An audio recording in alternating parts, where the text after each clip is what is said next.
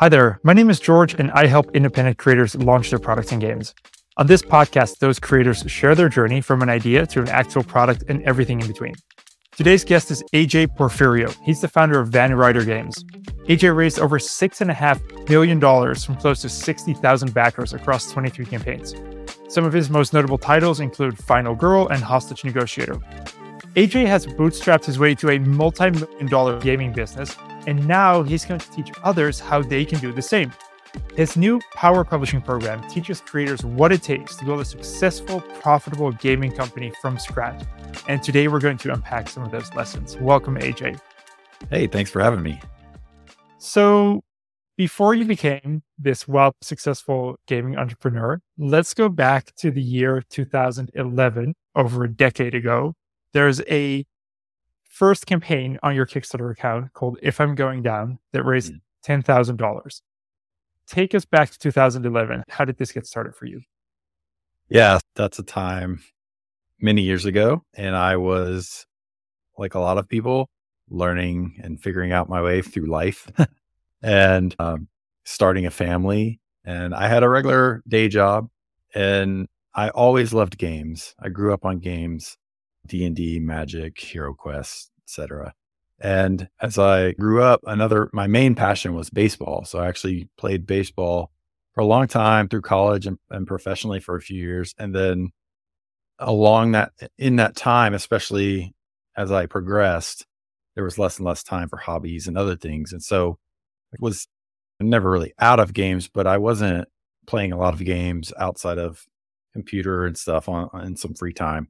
And then as we started having a family and I just got a hankering to play a board game or to find specifically a zombie board game because I love horror. I love zombies. And I just was like, I want to see what's out there. What kind of zombie board games are out there? And I came across Last Night on Earth, which is has been around for a while, but at the time, if you looked up, this is pre-zombicide. That was one of the. There's only a few. One of the kind of big zombie games back then. I got it for Christmas and I'm like stoked to play this game. And unfortunately, my wife and some of the rest of my family weren't really that interested playing a board game. And so the thought crossed my mind where I was like, gosh, if this play if this game was one player, single player, I'd just play it myself. I'm an introvert. I have no problem spending time with myself. And it hit me and I was like, maybe I can design my own zombie game. And so that's the genesis. And then a lot of time passed between then and the Kickstarter. I don't want, probably shouldn't take up this whole podcast telling that story, but that was what got me going and just thinking about designing a game and, and figuring out that. And so back in 2011, you had a $10,000 eh, Kickstarter. Was that even enough to actually go ahead and make it? It was, yeah. Back then, things were a lot different and the approach was a lot different. There's not a lot of, there's probably a handful of publishers still around from back then, ourselves being one. But back then there was there was crazy things like we did people did free shipping, like you didn't charge for shipping. You just charge for the game and we're going to ship it free, which just doesn't things like that they don't work now and costs were different. You could I did a 1000 copy print run back then now, keep in mind, this is uh, my day job is supporting me. So it's not, it wouldn't have been sustainable if I was trying to do that as my job and pay myself and make a living. But since I already had an income from elsewhere, I could use the funds from the project to go towards fulfilling it. So yeah, it worked and we got it out there. And that was the beginning of the journey for me. So what I noticed in your Kickstarter profile as you go through the project, so this first one raised 10K and then it goes up, I think, to 20K or 30K. It's very consistent. You really see you climbing this ladder of going up and up, and then you have a game that's 100K and then 200K. What is the point, or what was the point for you where you could quit your day job and, and this became like your main thing? Yeah, great question. So actually, Detective City of Angels was at the time our biggest Kickstarter. I believe it was around 240,000 or something in that range. And that was really the one that, and I should state that game is actually designed by my business partner, Evan Derrick. And he had joined a couple of year and a half, two years prior to that. And, and we were doing it, both doing it together while we had our day jobs. And that project was really the one that allowed us to make the decision to go full time. We didn't do it right away for a variety of reasons, but about six months or so after that was funded successfully, we took the leap and been full time ever since. Amazing. One of the cool things that you, that you guys do is you have these graphic novel adventures. Can you just explain like what this is and how this works? Because I think the, the first one was actually uh, a big breakthrough for you as well. But what is that for people who don't know what these are? Yeah, so these are our graphic novel adventures are like comic book choose your path type adventure. If you remember the text choose your own adventures when you were a kid, except we're doing it in a comic book. And so it just really opens up a world of possibilities because now we can do things like hide hidden numbers in the graphic or make puzzles where you have to distinguish different symbols and solve the puzzle. And so adding the visual element to the graphic novel adventures just really changed the game. And th- and those are licensed products, so they're originally created in French. There's a company called Makaka Editions, and they make those. So we take them, do the English translations, and then make sure all the puzzles work in English and all of that, and then we publish them in the U.S. and, and elsewhere. How did you get there? Did you just see that in, in France one time on a trip? So the first book we did that or that I came across, it was called Captive. It's in our library. It's it was in the first season one. And at the time, Makaka Editions, who's the original publisher, they had made a deal with Blue Orange Europe to do an English version of that book. So Blue Orange had done that book like a, just a sample to see and they they told me it was mostly to try to find localizers so it worked because I came across it and I got it. I was like, ah, that sounds really cool. And I was just curious about the book. I, I wasn't at that time trying to, you know, do anything with it necessarily. But then when I read it and played it, I I loved it. And I was like, oh my gosh, this is amazing. So much so, it's difficult for me now to go back to text based choose your paths because it's just to me it's so much more robust and better. And so I was publishing at this time. And so I was like, you know what? This is cool. I want to see if there's more of these. So I, I found out, in fact, yeah, there's this company in France and they have a lot of these different books, not just this one, but that was the only one in English. And so I was like, mm-hmm. huh. So I reached out because Blue Orange's logo was on the book and I reached out and was like, hey, what's the situation here? Are you guys open to to an agreement? And they were open to talking about it and we got terms figured out and and made it happen. And so here we are 20 books later and we're going to have five new ones coming up soon. Yeah, because you have season five launching in March, right? So that's yeah, uh, March. I believe it's March 19th. We will go live with se- season five, which will be five new adventures. Wow. And how does that work when you do licensing? I'm, I'm always curious if you feel like this is a good path for folks who are just beginning do you think it's smart to start with licensing because you don't have to do all the work from scratch if you're a small team? Or is it really expensive because you have to pay like licensing fees up front? So it can be any and all of the above. I think that I would not recommend someone learning how to make a game or publish a game through licensing unless maybe if they're already familiar with licensing it from other areas, then I could see mm-hmm. maybe doing that but there's so much you're going to learn producing and publishing your first game or product, whatever it is, that adding additional elements on top of that, that's not like it's impossible, but I generally recommend starting small and work your way up and figure out things as you go. And once you got one thing figured out, then you can figure out the next thing. So yeah, that's how I'd answered that. It's I, I think that kind of brings us into your, you have this thing called the Power Publishing Program, which is coming up, which is where you teach creators or beginning entrepreneurs how to start their own uh, publishing or their, their own gaming company. And what really struck me was that in the introduction video to that, you talked a lot about the business side of things and profitability and how to build a profitable business. Mm-hmm. And it struck me because I think, uh, especially in games, a lot of it is passion driven. It starts as a hobby for a lot of people. And sometimes I feel like money is secondary. And so I, I thought it was just interesting to see you speak about that as a highlight. Can you just briefly introduce in your own words what this program is and what you're going to be teaching? Yeah, you covered it pretty well. It's a program not just for new publishers, but also for existing publishers, or maybe they've done a few games, or maybe even done a lot of games. But I'm I've been feeling really called to share what I've learned in this 13 year journey of mine and ongoing. I couldn't shake this thing for six months. I'm just like, you need to do this, you need to do this.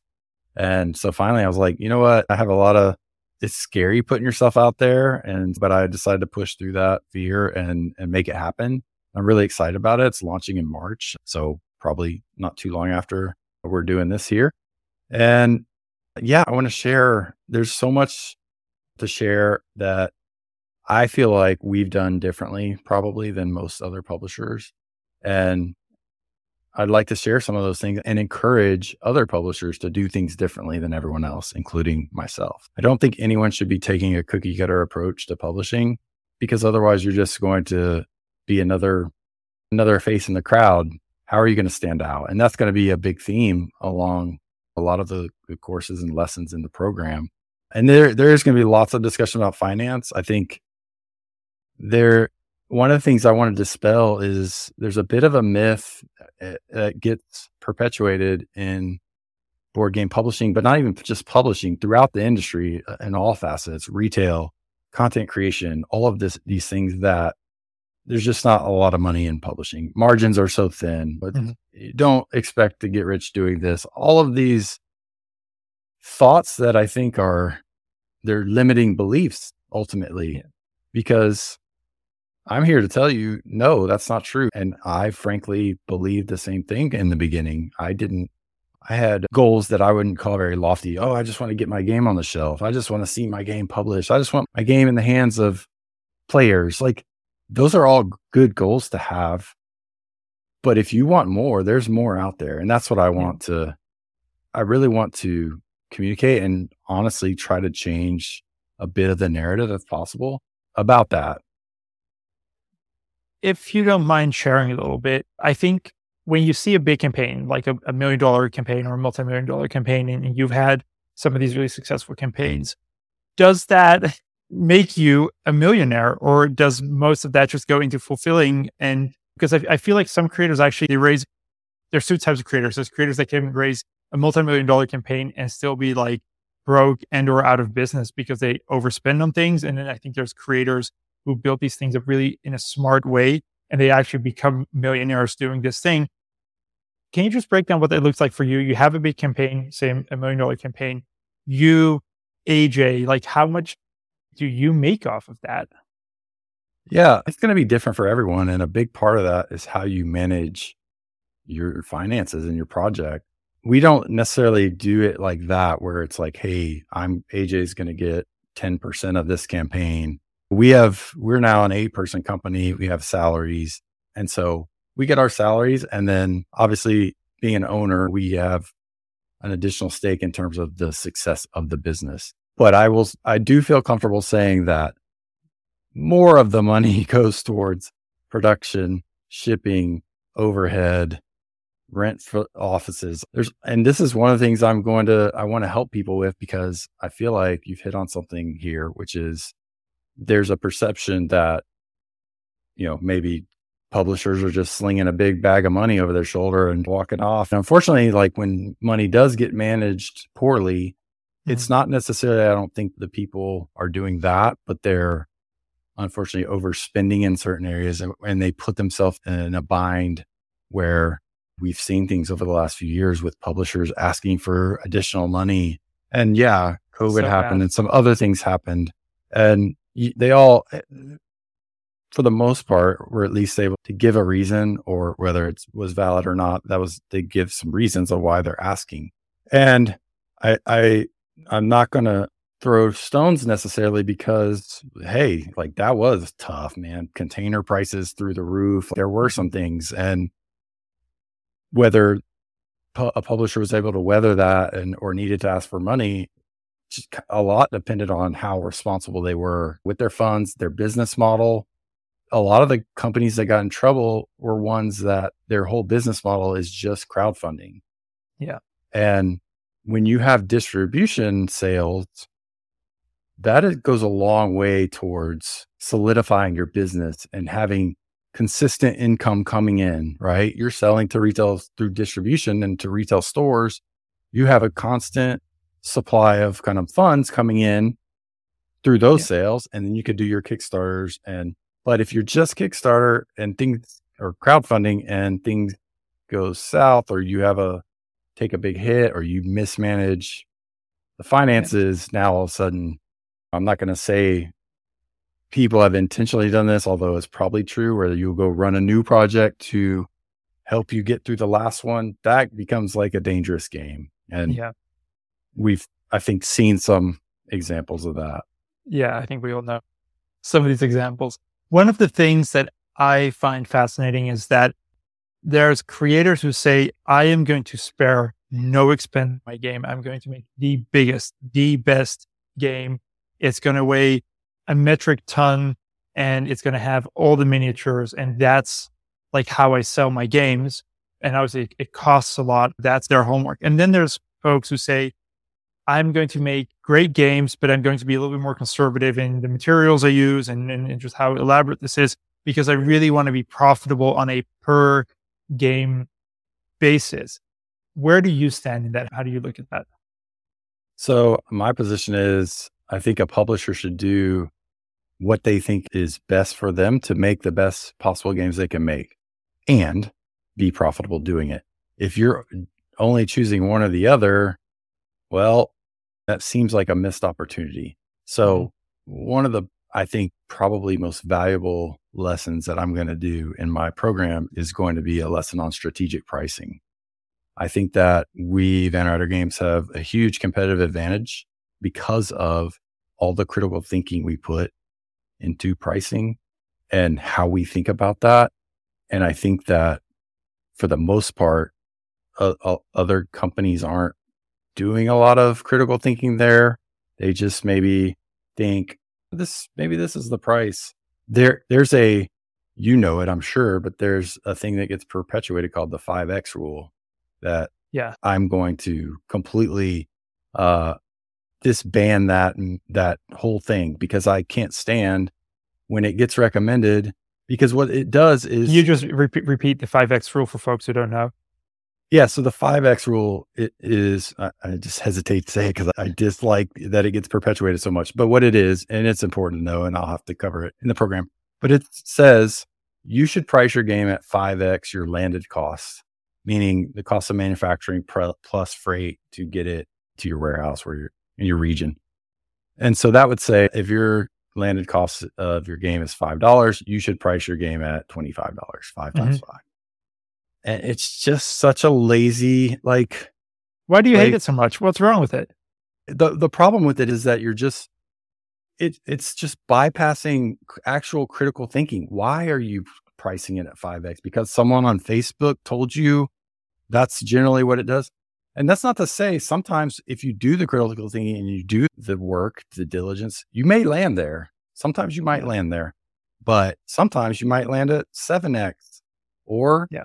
Depending on the situation, it might make sense to do even 4x or a lower amount. It just mm-hmm. all depends. And I'm going to get into really into the weeds and details on this. And I hope that we can, as an industry, start start questioning not just that, but everything. Like you should always question. I, am going to encourage my students and participants, like question what I do. It might not fit for you. Mm-hmm. It might be different. So yeah. think critical. And I, I think this is just hard always because we, we also do courses and whatnot. And you got to start somewhere. And especially if you teach things, you, there's generalizations that happen. I personally, I sometimes talk about the 5X rule because I just see some folks not understanding how expensive things can get. But I, what I see a lot of folks kind of misunderstand is like just the fees, right? Like the shipping and the import duties and, and all of that. So I just, I always encourage people to charge as much as you can and yeah. maybe charge a little bit more than you think is reasonable because I think all founders, all creators tend to underprice their own things because you're a little bit like scared to, to charge a lot for it. And what we find a lot in the campaigns that we run is if you have a cool product or if you have a cool game, people, if they're either bought in or not, mm-hmm. if they're, and price isn't always the differentiating factor. So do you feel like, I, I guess what I'm trying to say is, do you even feel like price matters that much as a deciding factor, or you feel like if people just love your game, you can pretty much charge whatever you want to charge within sort of reasonable bounds. No, it's critical. It's critical. So, yeah, oh yeah, it's critical because I understand, especially if you're coming at it from a crowdfunding angle, thinking about it that way. But this is also a little bit of the error that some people make because what happens is, let's say you you do what you're saying and you you just say, "Oh, it's not that important. I'm going to charge 30 bucks." Okay. And I hear you on the 5x like, like I get the 5x as a recommendation as a kind of safety cautionary. Yeah, as a minimum. Yeah, yeah, like you definitely don't want to be stuck with not enough to to cover things. And really what it stems to ultimately is that the thought is that at that at a 5x level your game can exist and will and can be, succeed in distribution. Because yeah. what happens is a lot of time once you start thinking about distribution you're selling to distributors at 40% of retail. They take their cut then they sell to retailers and then they're going to make their margin on top of that. So you're getting 40% of what you're getting on sales through kickstarter. And now there's other costs right? And, and not just kickstarter but direct sales so you're going to have shipping and or whatever other costs that you don't have, typically have as high of when you're selling through distribution. But the reason why getting back to your original question is it can be an issue is because if you aren't thinking about those things and how your economics flow through the entire system, let's say you because you could end up making a game that's profitable when you sell it directly, but it loses money or is like break even in distribution now, all you're doing is getting your money back when you sell through those channels. Yeah. So, so basically, what you're saying is, Kick, Kickstarter crowdfunding is is just a starting point, but you got to think through the lifetime of this product and this game, and the pricing is a one way door. There's no going back from that if you set that up poorly for your, even though it may be doing well for your crowdfunding, then distribution comes around the corner later on, and you yeah. set yourself up for failure. Yeah, you can it's your business. You can change price, but there's a lot that goes into that. And that's tricky, yeah. especially if you go, it, it's easier kind of to go up in price than down in price. So you could be more aggressive on the low end, but if you get it right the first time, you don't have to worry with those things. Where do you feel right now are the biggest opportunities for making big money in games? I feel pretty strongly that the answer to that question is always going to be the same. And that is doing something different that no one else has done. You have to stand out. And that's not just from the dis- perspective of the game design. You can have competitive advantages in how you do your business. You can have competitive advantages in how you market. Do you have amazing market? I mean, we see this all the time. Companies sometimes coming out of nowhere, their marketing is amazing and they have huge successes. So that's my probably my best advice is like really ask yourself what why is this special? What about this product or my business or how we do things is different and sets us apart. And and i guess the the opposite side of that is what would you recommend people not go into going into 2024 like what has been done too much? I i hesitate to tell people not to do something because I tend, so something about me, when people tell me not to do something or something won't work, that's exactly when I mm-hmm. feel like that's what I should be doing. Like, our, if you're familiar with our game Final Girl, it has a very unique box model. Mm-hmm. And the core box is not playable by itself. You have to have the core box and a feature film box. And it the box system is so as it is because the game is so modular. And before we launched, did that product, there were retailers, distributors, this will never work.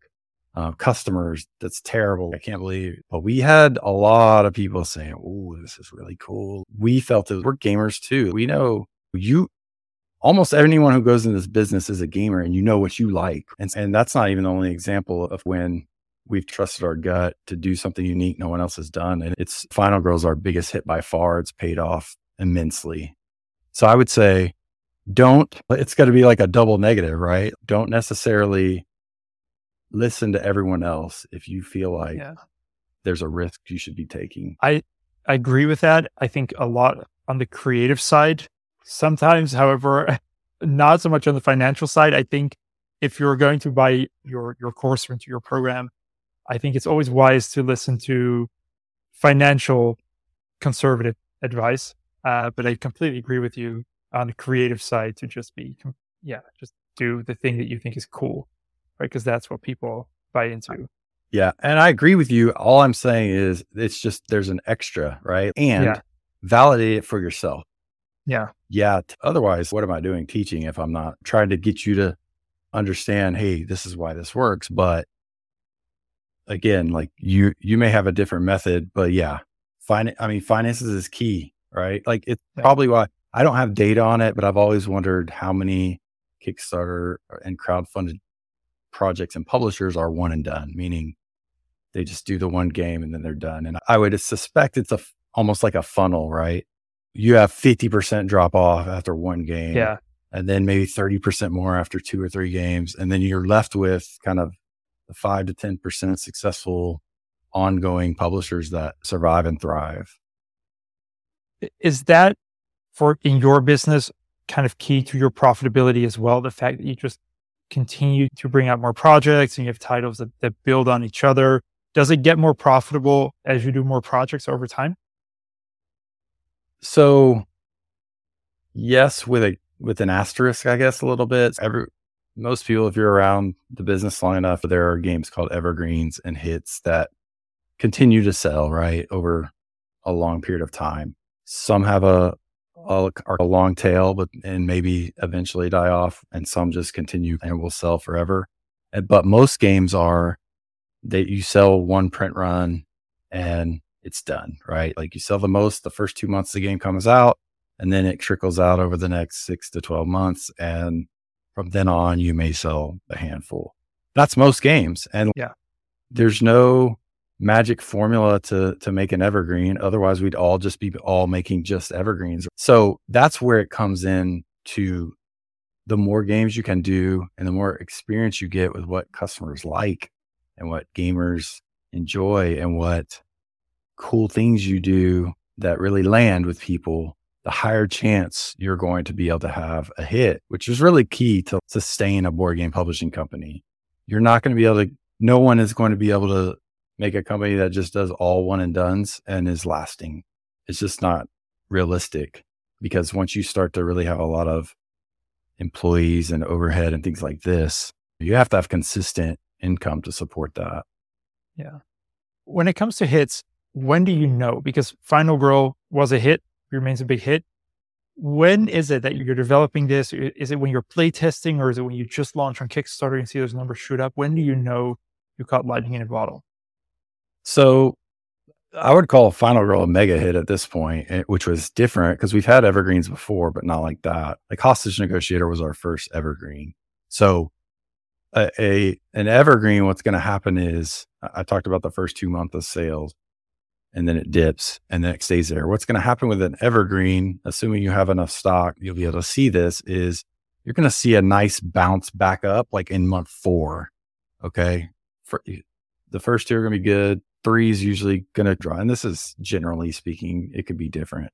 But then it's like all the retailers are restocking and you get a lot of orders in that fourth month. And it's okay. This now this is, this is a good sign. It's not a, it's not a for sure, but this has good legs. And so then the longer it goes from there and you keep seeing kind of the volume, the sales volume, you can start to be more and more confident. And if you're, you still have pretty good volume at six months, that's generally a good indication. Now, when it gets tricky is if you sell out of your print run and you need to reorder some, eh, eh, you sell out sometime within that window, you didn't get to see the process play out. And this is where you hear a lot of advice about that first restock because you're going to reprint at that point. You've had enough success to reprint. And what happens sometimes is you reprint and for whatever reason, the froth or the hype or the whatever is gone or people have had more time with the game and now it's suddenly not quite as you know hot as it was and then you end up sitting on a lot of this reprint and not quite able to sell it so that, that's a thing to watch out for with final girl honestly what I've noticed different from any of our other games is the way people talk about it. You hear, I'll see posts and just like they'll say things like, and it's so organic. God, I freaking love this game. Just the kind of this kind of language that it's just a slightly different. And you can go see. Go look at the wingspans of the world and the any game in top 100 on BGG. This is the kind of language people are using. And you like, you almost, when you love a game, what do you do? You, you like, can't wait to tell someone about it. Man, that was awesome. I got to go. T-. Like when people feel like they need to shout out about this, even, even product in general, like how amazing it is. That's it, man. The word of mouth is the best marketing you can get. And it's what I think propels pretty much every mega hit to be one is that something are you one of those founders that just goes online on x or bgg and looks for what people say about your games that what you do late at night. I stay very connected and it's i think it's important personally to me um heck i'm a i love games. I love hearing people talk about our games and supporting our community right? Like i'm there in our Discord every day, interacting with our community. Yeah, I check, I keep a pulse on things like, which is when you're running a company, I often think, God, gosh, is this what I should be doing? But I, I enjoy it. Yeah, I, I definitely am checking out posts and I'm checking out what people are saying, good, bad, indifferent. And you made something, right? It feels good to to get that kind of validation that that people are enjoying this thing. Yeah, I, I definitely stay on top of that. Awesome. AJ, thank you so much for your time. Your power publishing program is almost coming out. So if you're listening to this now, by the time this is this podcast episode is coming out, your program is just about to launch or has already launched. Where can folks go if they want to join? Yeah, I'll have the website publishboardgames.com and they can go there and there'll be lots of information it'll go if it's not live quite when this launches it'll probably be up around the beginning of march first week or two and it'll have all the information they need to to learn about the program there's also uh, a youtube channel for power publishing they can uh, find and see I'll, I'll be doing some uh, kind of shorter teaser videos to help uh, people learn a few things and decide if they want to join the program Awesome. And season five of the uh, new graphic novel Adventures is also out by the time you're listening to this. All of these will be in the show notes. So go ahead and check that out. And I really hope that uh, if you're listening to this, you feel inspired by AJ to start your own profitable gaming company. AJ, thank you so much for your time. Thanks, George. Appreciate it.